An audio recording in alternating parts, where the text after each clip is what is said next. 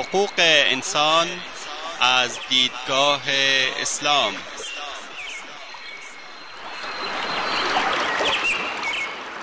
يا أيها الناس إنا خلقناكم من ذكر وأنثى وجعلناكم وجعلناكم شعوبا وقبائل لتعارفوا إن أكرمكم عند الله أتقاكم إن الله عليم خبير.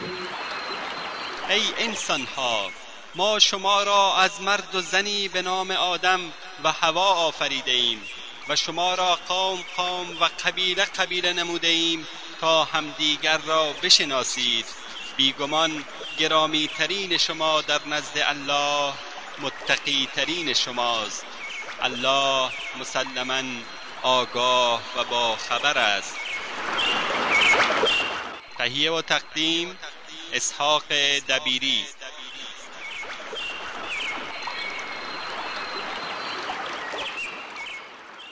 بسم الله الرحمن الرحيم. الحمد لله رب العالمين والعاقبة للمتقين وصلى الله وسلم على أشرف الأنبياء والمرسلين نبينا محمد وعلى آله وأصحابه أجمعين. أما بعد شنوندگان عزیز در حلقة قبلی درباره علم و عمل صحبت کردیم که در این حلقه درباره آزادی صحبت خواهیم کرد. یکی از ارزش های انسانی که اسلام آن را بسیار مهم و محترم میشمارد آزادی است. آزادی آنچنان که همه انواع قید و بندها و فشارهایی که سبب سلب اراده و پایمال شدن کرامت انسان بشود از میان برداشته شوند. بر اساس خواست خداوند انسان تنها از او فرمانداری می نماید و خود نیز به نیابت از خداوند فرمان روای سرنوشت خیش بشود. این آزادی همه عرصه ها و زمینه های دین دانش و اندیشه آزادی های سیاسی و اجتماعی و همه انواع آزادی های مفید و سازنده را در بر می‌گیرد. منظور از آزادی دینی آزادی عقیده و انجام عبادات و شعائر است زیرا هیچگاه و در هیچ شرایطی اسلام نمیپذیرد که کسی با زور و فشار مجبور به ترک دین مورد قبول خود بشود یا به دینی بگرود که آن را نمیپسندد. زیرا این رابطه آیات قرآن به صراحت سخن می‌گویند در قرآن مقطع مکی آمده است. افانت تکره الناس حتی یکونوا مؤمنین؟ مگر تو می‌خواهی مردم را برای آنکه ایمان بیاورند مجبور مینمایی؟ و در قرآن مقطع مدنی میفرماید لا اکراه فی الدین قد تبین الرشد من الغی هیچ اجباری در پذیرش دین نیست زیرا راه و بیراهه از هم معلوم شدهاند. پیروان هر یک از دیگر ادیان چنانچه در سرزمین اسلامی و در میان مسلمانان زندگی نمایند تابعیت دار اسلام خواهند یافت و از همه حقوق و مسئولیت هایی را که یک مسلمان دارد آنان نیز خواهند داشت. بجز اموری که طبیعت طبیعت تفاوت دینی دینی را از او از مسلمانان متفاوت می سازد بدین معنا که همه اموری که بر مسلمانان واجب هستند یا حرام گردیده اند بر آنها واجب یا حرام نیستند. برخی از نویسندگان معاصر می‌گویند تاریخ و فرهنگ اسلامی آزادی را به معنای امروزی و آنچنان که پس از انقلاب فرانسه و در غرب پدید آمده شاهد نبوده است.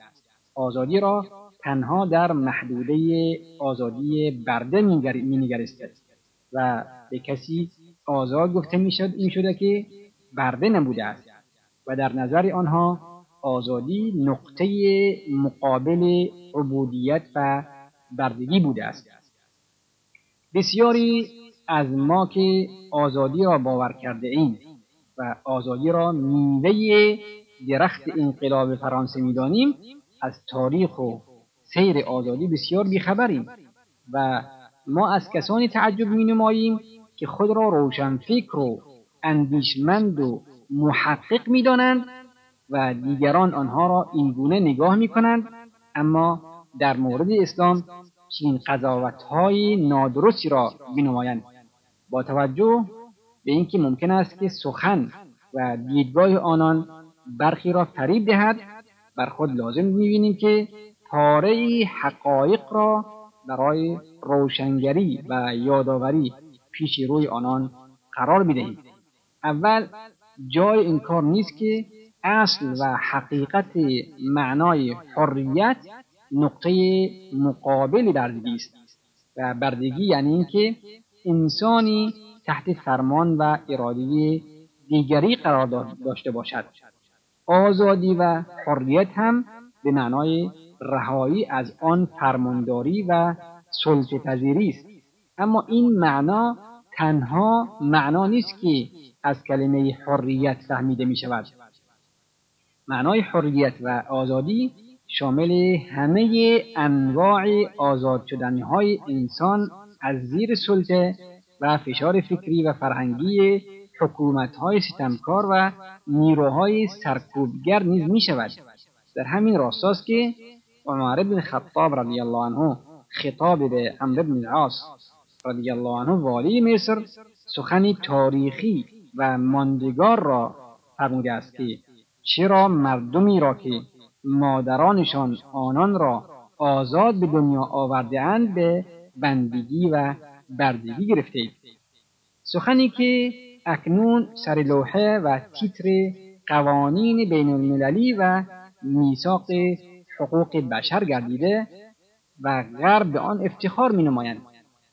علی ابن ابی طالب رضی الله عنه میفرماید وقتی که خداوند تو را آزاد آفریده است بنده و گردن کج دیگری مباش از جهت دیگر عدم وجود کلمه یا اصطلاحی که شامل معنای آزادی امروزی باشد ضرورتا به این معنا نیست که چنین معنا و مفهومی اصلا دارای وجود خارجی نبوده است. چه بسا کلام و اصطلاحی این معنا و مفهوم را به گونه دیگر در برداشت داشته باشد. برای مثال در فرهنگ ما اهل تحقیق کلمه مساوات را نمییابد که مورد استعمال قرار باشد. اما اکنون آن را به کار می‌گیریم. اما با کمی بررسی در میابیم که معنای مساوات در لابلای آیات قرآن و فرموده های رسول الله صلی الله علیه و آله و سلم به صورت پراکنده وجود دارد. در عبادات و شعایری مانند نماز و روزه و حج و عمره و در احکام جزایی و حدود اسلامی هیچ تفاوتی میان ثروتمند و مستمند و عالم و عامی و حاکم و محکوم وجود ندارد.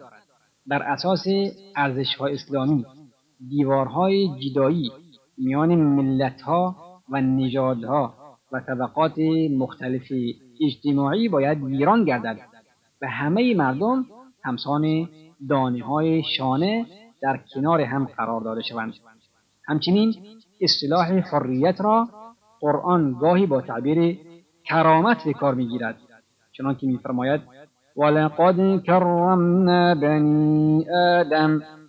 ما بنی آدم را گرامی داشتیم یا به وسیله کلمه عزت از آن تعبیر می نماید چنانکه میفرماید ولله العزة ولرسوله وللمؤمنین عزت و سربلندی از آن خداوند و رسول او و مؤمنی است.